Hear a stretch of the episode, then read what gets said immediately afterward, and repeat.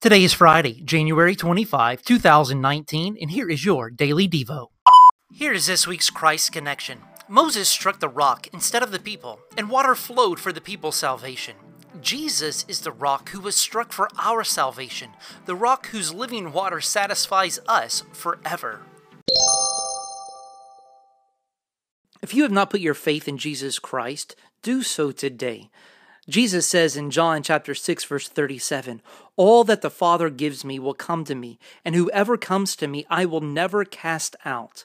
If you would like to give your life to Jesus, please do so. If you have questions, send me a message on uh, social media or you can always send me an email, adam at adamburton.net. I would love to share with you about the greatest story in the entire universe.